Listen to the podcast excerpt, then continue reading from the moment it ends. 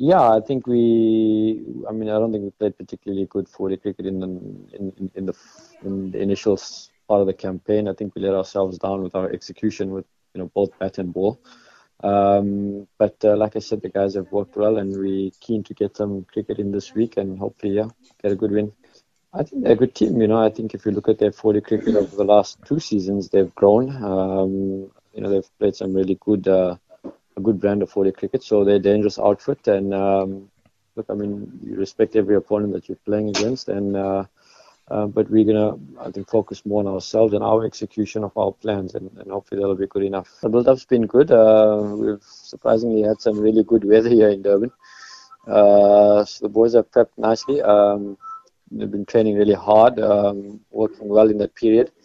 They haven't really played much cricket because of the rain. Um, both teams were, were scheduled to play over the weekend, and it was washed out, unfortunately. So, but they've been training really well.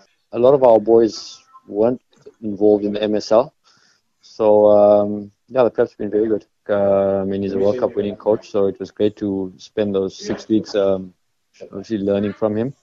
Um, but I think it was a frustrating tournament for us um, with all the rain around. To be fair, um, you know, we played some nice cricket um, I think winning three games in a row, and I, thought we were in a good position um, to qualify. But unfortunately, yeah, weather sort of damaged us. Eh?